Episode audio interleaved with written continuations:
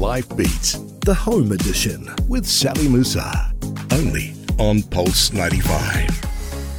Ramadan is the one month every year when Muslims across the world fast in unison from pre dawn to sunset every day, usually breaking fast with a nightly iftar feast with family and friends. This year, of course, with the onset of COVID 19, Ramadan is remarkably different, with most people across the world experiencing it under lockdown, unable to go to the mosque to pray, and definitely not gathering for iftar. In a sense, the new restrictions brought on by the pandemic have brought us back to the true essence of Ramadan, which is actually to look inward and reflect and to appreciate the magnitude of blessings in every small thing, like a sip of water and biting into a date. In fact, it's in Ramadan that we really begin to realize how underestimated the date fruit really is, with powerful health benefits, including providing an energy boost that just recalibrates the body after fasting, increasing iron in the body and aiding in digestion, as well as being rich in various nutrients, fiber, and antioxidants. Where Ramadan fasting is meant to rebalance the body for optimum health, that should set us straight for the rest of the year. Many of us have gotten used to all you can eat buffet iftars and overindulging that is actually contrary to the true spirit of the holy month. I spoke to Sara Adhami, diabetes educator and dietitian at Mediclinic Hospital, to find out more about the health benefits of fasting the month of Ramadan, how we can boost our immunity, as well as fasting for diabetics. So, first of all, we've you know been doing fasting in different types of methods for ancient periods of times. And so for the months of Ramadan, you can almost see it as almost like an intermittent type of fasting, which is very trendy these days. And there's a lot of research going into intermittent fasting. And so when you think of fasting during Ramadan, especially where we are in this part of the world, the number of hours that we are fasting, it's almost like the 16 8 sort of intermittent type of fasting, which is a common form of time restricted feeding. For Ramadan, we have the spiritual benefits, but we also have the physical benefits there as well. And so people can take advantage of that period of time by ensuring that they are nourishing themselves with appropriate types of foods.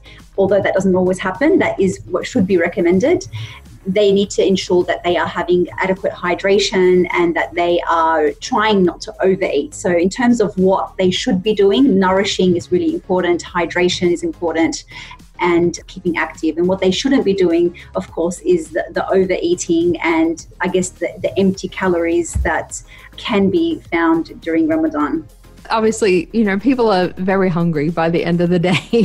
you kind yeah. of think to yourself, I could eat everything that is on that table. Exactly. But that is not the best way of approaching it now, is it? You know, no, this is very no. important to, like you said, avoid overeating.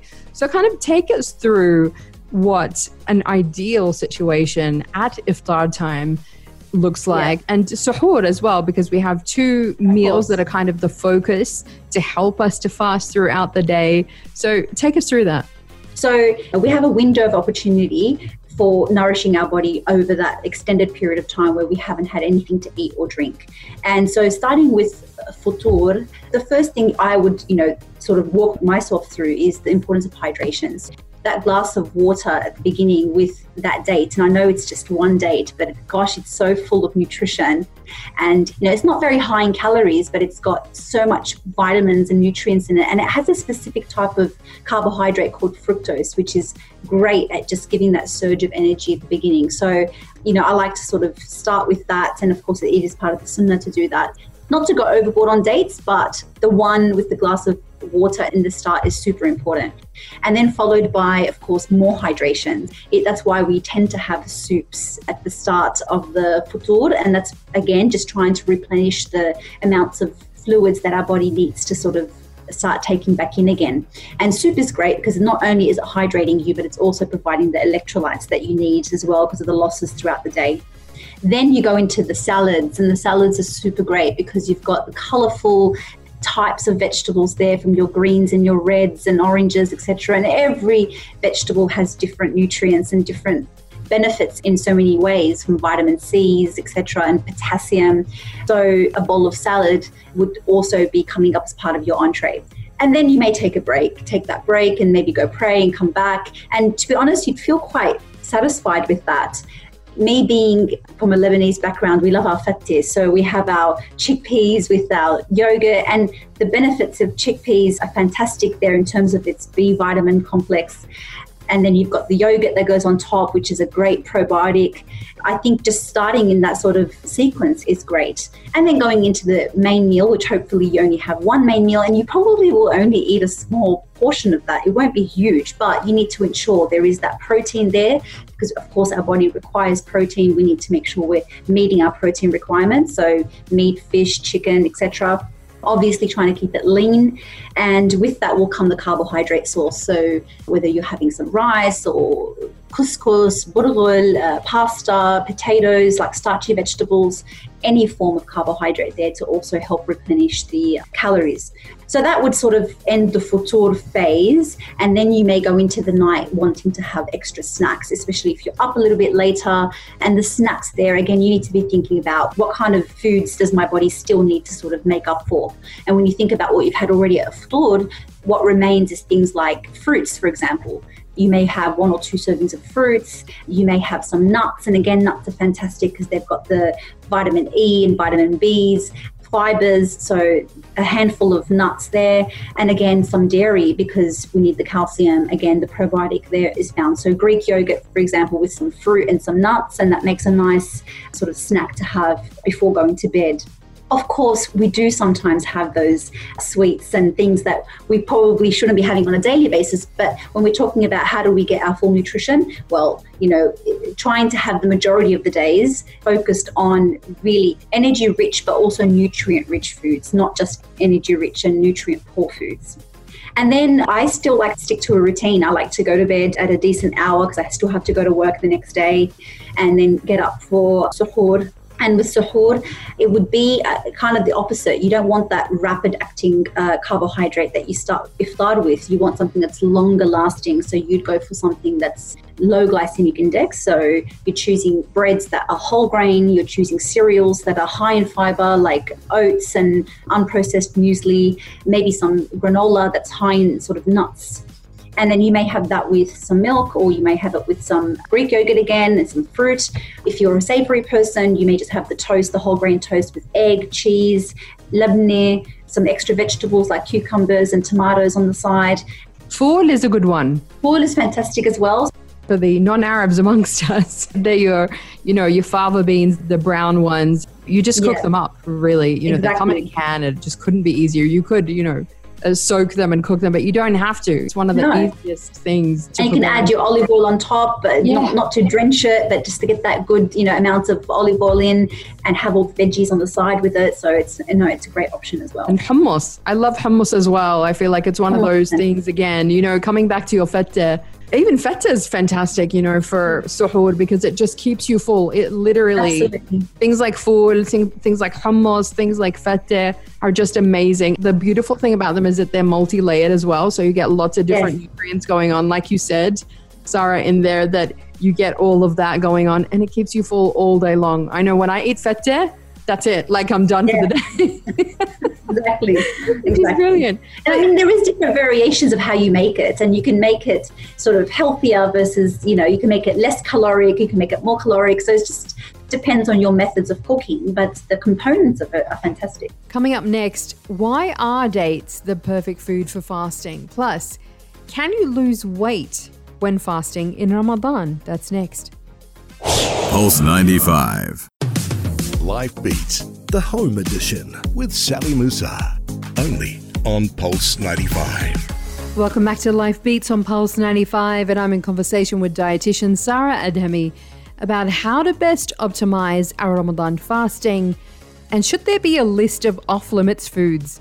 Her answer might surprise you. I want to come back to what we start our iftar with, and that is the date. And I think. Yeah it's this is maybe the most underestimated fruit. Mm. Yeah, the there's studies that keep going on and on about dates. You know, this is the thing. You know, we say a dua when we break our fast, which is a prayer that we say when we break our fast, which actually includes ذهب الظمأ وابتلت العروق وثبت الأجر إن شاء الله. So like this is actually referring to what's going on in your body. Yep, that's right. It's unbelievable. Can you kind of like take us through like why dates? Because the whole idea of what it's saying there is that you know, suddenly you've got this beautiful, exactly what your body needs, but this rush of nutrients that instantly lifts you up. And, you know, even for people with diabetes, it just calibrates everything in your body. Yeah. To start with, by the time we get to iftar, I mean, most of us, I mean, people who don't have diabetes, our glucose levels are not too low, but they're at the lower point our body, for those that don't have diabetes, has a way of regulating its glucose level so that it never gets too low and never gets too high. But we definitely do feel that it's at the lower end by that point your body has gone through processes of you know as the glucose levels go down your insulin levels go down your your liver is then compensating by releasing glucose in that way to sort of sustain energy. We don't quite get to the point where our body will get through breaking down fats and muscle to provide energy. That would be into more starvation. Ramadan fasting doesn't really get you to that point, but it certainly gets you to a point where you're feeling the glucose levels on the lower end. And the date specifically, as I mentioned previously, it contains a type of carbohydrate called fructose. And fructose it's just one of types of carbohydrates. So we have starch, we have lactose, we have fructose, we have sucrose. But fructose specifically is just the way it breaks down and converts into glucose in the bloodstream is quite fast. And so it just gives you that nice lift pretty quickly. And then, of course, in combination with not just the, the carbohydrate and the fructose that it contains, but it also contains fiber and it contains all your other magnesiums and vitamins and minerals that you require. And so it is a packed full, almost like a mini pill of vitamins that you're taking in one go. It's so interesting, you know, and I love that. I can feel it immediately. It's just one date, that's all you need in the glass of water. I would just love for people to kind of, like you said, Sara, to listen to their bodies and just kind yeah. of really take it slow at iftar time because once you've had the date, the water, your soup, your salad, that is like the time to get up and go and pray. And you feel yeah. like, actually, I'm halfway there. Like, I don't really need that much when it comes to, you know, a main meal after that, right? Yeah. I think being in isolation this Ramadan has just helped be more mindful of that process as you start. And so I just feel like everything slows down. If there's no, there isn't this rush. You're not out. There isn't lots of people around, and you're hosting or you're being hosted. It's different. And so I feel like you can be more mindful. You can be more thoughtful of what you're actually feeding yourself and pacing yourself in a certain way. Such a great point. Absolutely. Now it's interesting because some people think, oh, Ramadan fasting must be, you know, a great way to lose weight. Should that be some way of us, you know, to think of it or, you know, is there a difference between dieting and Ramadan fasting? Can you lose weight when you fast in Ramadan? Yeah.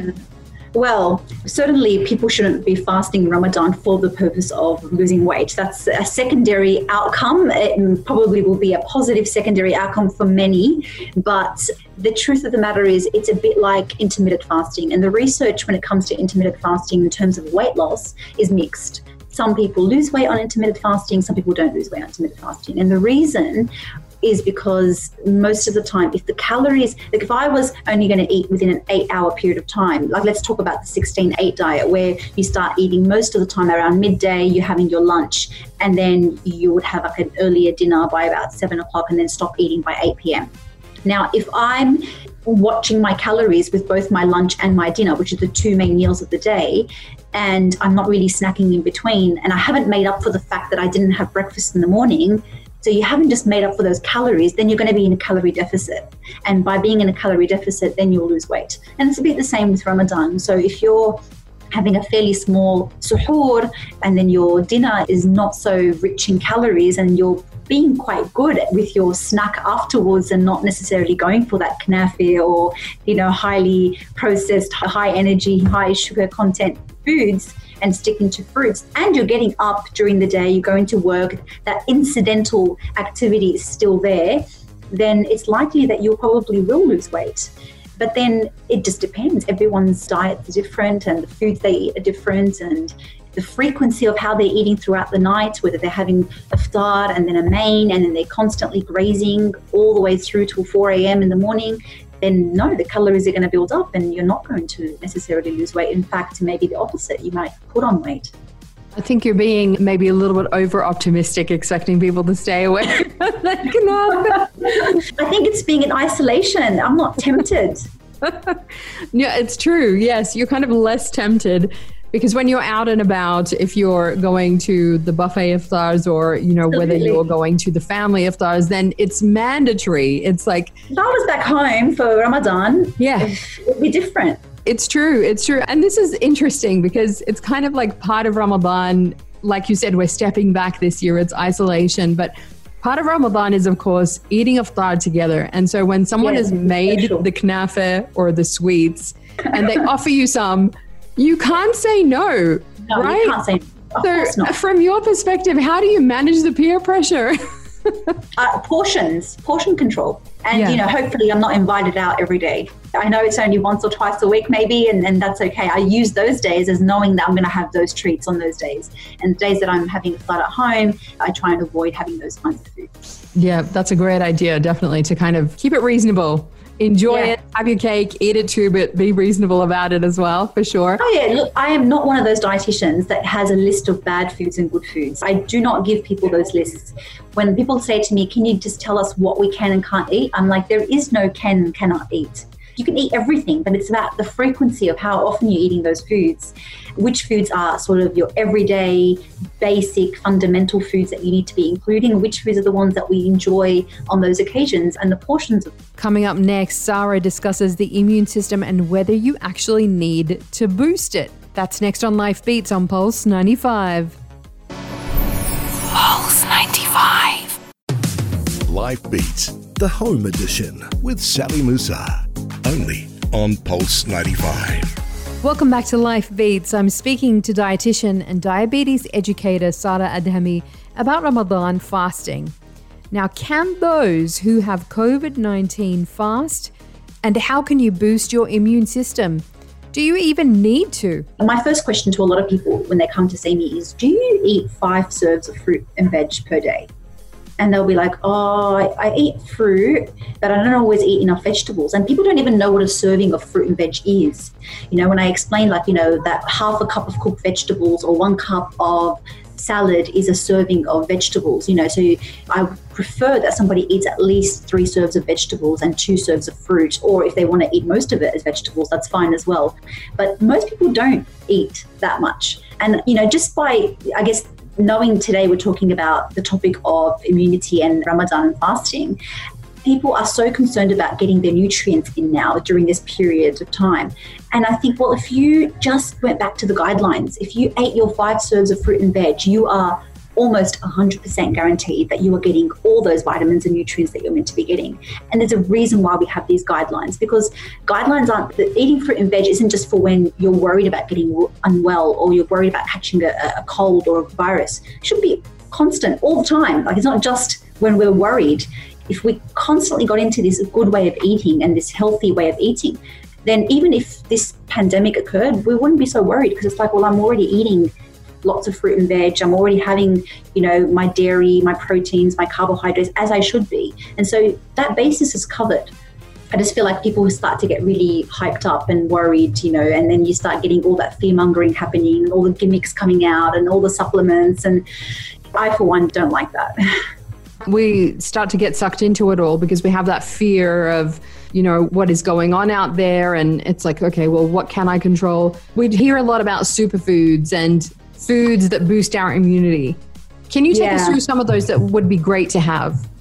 First of all, the immune system itself is really quite good at doing its thing without even needing boosting. So when we talk about the healthy average population, younger population, okay, as you get older, the immune system does start to get affected, and that's why older people are more susceptible to illness.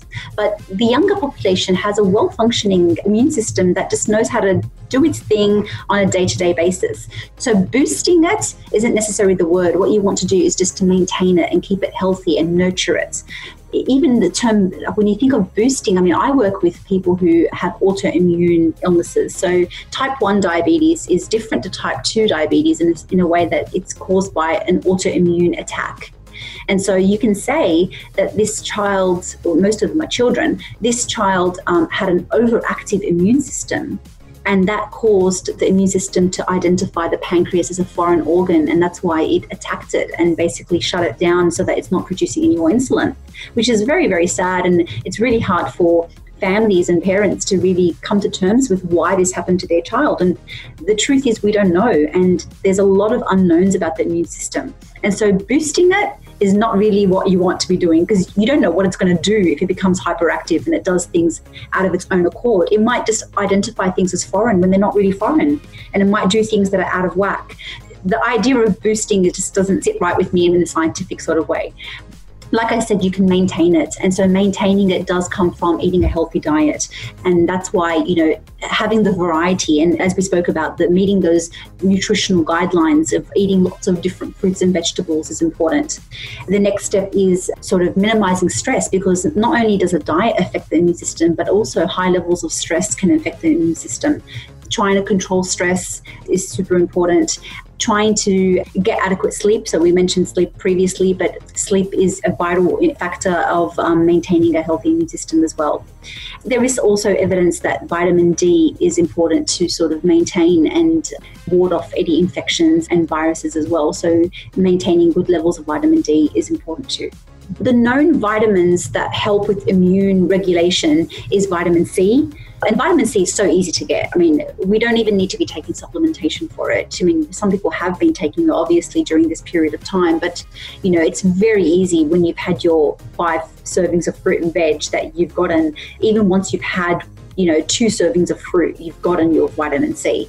And then add on the extra vegetables, then you're starting to get into other vitamins as well. And so your vitamin B6s are also important and they're found in your green leafy vegetables, they're found in your nuts and your eggs and your chicken and your fish and your meat. Your zinc is also found in those foods as well, and that's also super important for immune system probiotics, which you can get from your dairy. So, all fruit and veg to me is superfoods. And to pinpoint one in particular, I wouldn't really focus on that. I think a lot of it is just not too scientifically based. Okay, so what about sleep? The importance of sleep, because in Ramadan, a lot of us are getting less sleep than normal. Yeah. so, what about the importance of sleep to make sure that your body's basically in check? What kind of an yeah. influence can that have? If somebody has chronic sleep deprivation or deficiency, then that can have effects on the immune system overall. But it would have to be a long term sort of sleep deprivation for that to occur. The minimum average hours that is recommended is between seven and eight hours of sleep a day. And it is a bit difficult because you're breaking your sleep a lot during Ramadan. And so I think just trying to get back to sleep when you can is important. And I think just trying to minimize any distractions. So once you've had your suhoor and you've prayed and you've got a couple of hours that you can try and go back to sleep, try and avoid using your phone. You know, caffeine might affect you so that you can't get back to sleep as well those things should try to be avoided if you could so that you can try and get those seven or eight hours. Some people are lucky enough that they make up for it during the day, but I think it's just that routine that's been shifted that's really hard to then get back into after Ramadan. For me, I would find that difficult. I would rather try and break up my sleep, try and get about four or five hours and then get another three hours to try and at least make up for the seven hours or eight hours that I need during the day. Because sleep is kind of really important, isn't it, in terms of how our appetite works as well and yes, how we feel absolutely. during the day, right? Yeah. So yeah, I mean, when people don't have enough sleep, it's likely to have affect their mood, cause more irritability, and you know that's been shown to probably increase cravings, and you're likely to want to go and grab those empty calories um, when you're in those kinds of states. So yeah, definitely feeling more refreshed and getting a good night's sleep will help you stay focused on getting the right nutrition in. During the pandemic right now, there are those who have contracted COVID 19. And uh, there are kind of talks about, you know, is it okay for them to fast? Is it not okay? So, in your opinion, what do you think it should be? In my opinion, and what I've what I've actually been seeing around me is that COVID nineteen and can be positive and can present positive in different forms. You know, you've got people who are positive and they have absolutely they wouldn't even know they were positive. That's how asymptomatic they are. They don't feel anything at all. No fever, no body aches, no cough, no chest infection, none of that. And so the logic there is if you feel fine, you're likely to be able to fast, you know? And then the way I see it is if those symptoms or if those positive cases are more mild or moderate, then they might be feverish, they might be coughing, they might have those body aches, the sore throats. And then just ask yourself when I have a flu, when I have a cold, if I'm feeling that unwell during Ramadan, would I fast? And I think the answer is right there. Like, you know, if you're not feeling well enough to fast, you don't fast.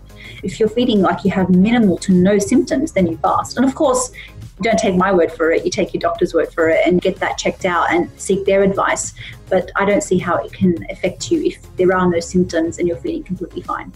It's the same like with any illness, really. Yeah, this is a virus that we just don't have a vaccine for, but it's in so many ways it has similarities to other pneumonias or influenzas, etc. Coming up next, can those with diabetes fast? And how do you keep active in Ramadan? We discuss that next on Life Beats on Pulse 95. You're listening to Pulse 95. Life Beats, the home edition with Sally Musa. Only on Pulse 95. Welcome back to Life Beats, the home edition, and we're talking Ramadan fasting and whether, in fact, diabetics should be fasting. Can people with diabetes fast? Yes, they can. But can all people with diabetes fast? The answer is no. So some people can and some people can't. And I think uh, it needs to be assessed depending on the type of diabetes. So I think people with type 1 diabetes, not because they're more unwell, but the therapy they're on involves insulin and usually not just one injection of insulin a day, but it can involve four, five, or six injections of insulin a day. And so, and there could be a lot more variability with their glucose levels that could send them into sort of uncontrolled diabetes. And for them, fasting would be very, very much uh, a challenge. It's not like it can't be done, it needs a lot of attention and it needs a lot of planning and it needs to have fairly good control before Ramadan starts. So you can't just have sugars all over the place and then Ramadan starts and you think, I'll just continue fasting. No, not really. You kind of have to prepare yourself for Ramadan beforehand to try and get as stable glucose control as possible for then for you to ease into Ramadan in a safe manner. It can be done, but it needs to be assessed by your doctor for them to give you the clearance. And of course, it gets more complicated when somebody has other conditions as well. If they've got heart disease or if they've got kidney uh, issues, then the complications and the risks of fasting become even more intense. So, what are the things that diabetics need to look out for when okay. they are fasting? Provided that they've spoken to their doctor and their doctor has sort of made the necessary adjustments to maybe their medications or the doses, the timing, etc., and they're happy to sort of let them trial it. Trialing it means assessing how you're going throughout the day. And assessing for someone with diabetes, the only way they'll know how they're going is by knowing their numbers. So they need to be monitoring. And how do we monitor glucose levels? We monitor it through a finger prick. So they have a glucometer and they need to be checking it depending on the types of therapy they're on. So, if they're on medications that might cause their sugar levels to drop throughout the day, then it's advised that they check their sugar levels at certain points throughout the day. So, they might need to check their sugar level at midday, then check it again mid afternoon, and of course, before iftar. So, that just gives them a guidance whether, yep, it's a green light for you to keep going and keep fasting, you're safe, depending on the numbers. And if that number starts to get too low, because they're not like us. Like I said, our bodies self regulate so that we never drop too low, even when we're fasting. People with diabetes that are on medications or on insulin, they might keep dropping throughout the day. And so that then gets to a dangerous level. So they need to know when to stop the fasting if it starts to get too low. And then, of course, reassess whether they need to stop fasting for the rest of Ramadan or go back to their doctors and get doses adjusted again, etc. The challenge then is after they start eating because again the food choices change in Ramadan, the drinks, the juices, the lemonades, the sweets, that could really throw them off and that can cause major fluctuations. Now you're suffering or you're facing the challenges of high glucose levels. So during the day, they might be worried about low glucose levels while they're fasting, and then during the night, they're worried about all these elevations. I'm a big advocate of using diabetes technologies where you can wear a patch on your arm and you can scan with your phone to know what your glucose level is. And I can remotely check their glucose levels throughout the day and see what's happening. And it's just sometimes it can be a real roller coaster where you've got lows, then you've got major highs, and they'll say, oh, yeah, they overestimated the food I was eating and it just didn't match right with my therapy. And so that caused the highs. And so they start to learn from it, but they need to either really try and get on top of it or not fast. So it's vital, really. This is the, the ultimate thing for diabetics to make sure that they're monitoring their numbers throughout the day and to notice the patterns, you know, of how they're fasting, what they're eating, when, and and when to say no, I can't continue. When to sort of draw the line and say I can't continue fasting. And of course, one other thing that's really important for them is the hydration, as it's important for everybody. But they need to especially be sure of that because the last thing you want is to have high glucose levels and then also be dehydrated because that can just keep, you know, excreting glucose out into the urine, electrolytes keep coming out. It's a spiral that's not going in the right direction. Hydration is such an important one, pretty much for everybody, right? Because we love to have our juices, and oftentimes, you know, even if they're like 100% juice, if they're no added sugar, you still, that's a massive amount of sugar that is actually going into the body if you're having Absolutely. all of those juices at a iftar time and is having juice out of iftar time a good idea? Should you be sticking to water? Your thoughts on that? We need to get about two to three liters of fluids per day, depending on our body size. I mean, it does vary. And the majority of your fluids should be coming from water three quarters of it, think of it, should be coming from water. And you don't need to necessarily be drinking the full three liters. I mean, you could be drinking two liters of fluids per day, which is about eight cups of water. And then the rest of it is coming from food. So when you have salads and soups and milk and yogurt and custards and, and things like that, there's a lot of water content in those foods as well. So that's why you don't necessarily have to be drinking all your hydration requirements through just liquids. It could be through foods as well. That's why generally people will say eight glasses of water a day is enough. And yes, some of it might be, maybe two or three glasses of that might be other forms of hydration. And so if you start talking about things like milk, tea and coffee, I mean, not everybody gets dehydrated from having tea and coffee, especially if they're regular drinkers. So if you've been drinking tea and coffee on a regular basis, then it doesn't necessarily have that diuretic effect like many fear it would. Can you have juice occasionally? I would say yes. I mean, if I was going to have my iftar and I know that this is a concentrated form of carbohydrate, but then again, I'm not eating a huge amount of carbohydrate coming in the form of pasta and rice and potato. And I'm generally having, you know, just uh, some lean protein, a very small amount of maybe potato or sweet potato and, and lots of vegetables, then a glass of juice is not going to necessarily throw your whole carbohydrate load off whack. But if you're eating, you know, a big plate of rice and bread and you know there's that knafe sitting on the side and you've also got the juice, then that load there is just probably a bit more than you need. Yeah, so it's all about balance and just making sure that you're thinking about yeah. the balance at the end of the day. Obviously, you know, you want to encourage eating whole fruits, not the juicing. And I always use this as an example when I'm having my patients here in my office. I've got food bottles in my drawer behind me, and I've got oranges and apples and pears, and I have a glass there. And I say, Well, how many of those do you think you need to juice to get a glass of juice? And they might say, Oh, three or four to try and get, you know, my glass. And I'm like, Well, if I gave you three or four fruits right now and said to you, eat them all, you'd say, Oh, it's too much but you could easily drink the juice. And so that's how calories start coming in really easily because it's just an easy form of concentrated energy.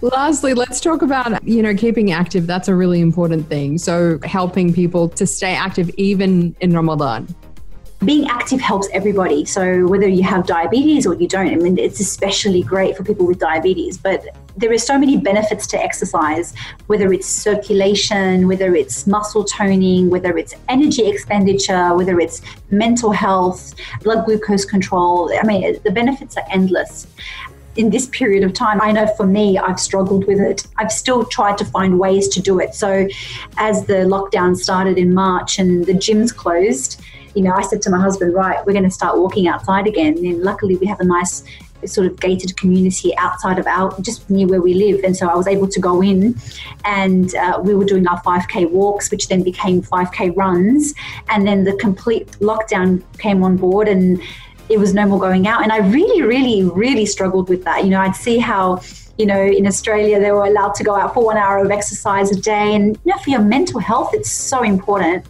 I was still able to go out, come to work every day. So I was still trying to keep up some sort of form of daily activity. For those that were working from home, for my kids from home, that was really tough. That's when the phone apps started to come in, and I was really starting to like get on board with finding the right YouTube videos and whether it would be Pilates and stretching and yoga for something just low impact, or whether I wanted to just do something a bit more high impact, like the HIIT classes. I just had them all saved and ready, and I was aiming for something realistic of about three sessions a week. You know, I wasn't going to go full and do, you know, more than that. I even started using the stairs in my apartment block. So I live on the seventh floor and we have 19 floors, and I just started doing that. It got a bit boring and it got a little bit tedious, and I, I can't say I loved it that much, but you got to constantly think about what you can be doing. You know, we can't just say, oh, gyms are closed, oh, it's too hot. We have to keep finding ways. And in Ramadan, we can't even walk to the mosque. So that's even a struggle in itself. But then doing the prayers at home, I was reading that one cycle of prayer burns about 10 calories. And I was like, oh, that's not bad. You know, someone's doing Tarawih prayers and that, that can build up to a, a 30 minute walk equivalent for some people. So it's not so bad. I guess that's one way to keep active. Housework is another way to keep active. Using the stairs in your villa or in your apartment block is another way. And as I mentioned, the apps that are now, you know, everyone's just wanting you to get onto their live or utilize their apps. So there's an endless amount of uh, different types of activities people can be doing in that regard. You know, exercising just before iftar time as well. You know, if you're going to do a HIIT, do it just before iftar so that yeah. you get the water immediately after.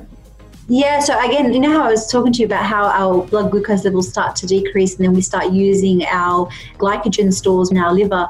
So I think, you know, by really pushing it right through, you're squeezing every bit out by the end and you're really sort of on empty and then you can just replenish and so there's a lot of, I guess, advantages to doing exercise just before iftar, but then it's not safe for everybody to do that. So, you know, for someone with diabetes, I definitely would not be recommending them to do exercise before iftar, but definitely after iftar. But for young, healthy people who have well functioning pancreas and blood glucose control, then yeah, if you want to really get into those stores and uh, give yourself a good workout beforehand, then go for it.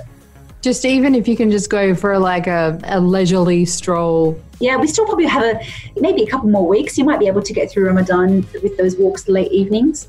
Yeah, exactly. Late evening, just before the iftar time, or just or after even. And that's right. That's why eating in moderation is so important. Like the hadith, the Prophet peace be upon him has told us about, you know, keeping our stomach one third of food, one third of fluid, and the other third empty. Well, that's just going to help you to be able to really get off that table and not feel uncomfortable and feel more motivated and capable of going for that walk later in the evening.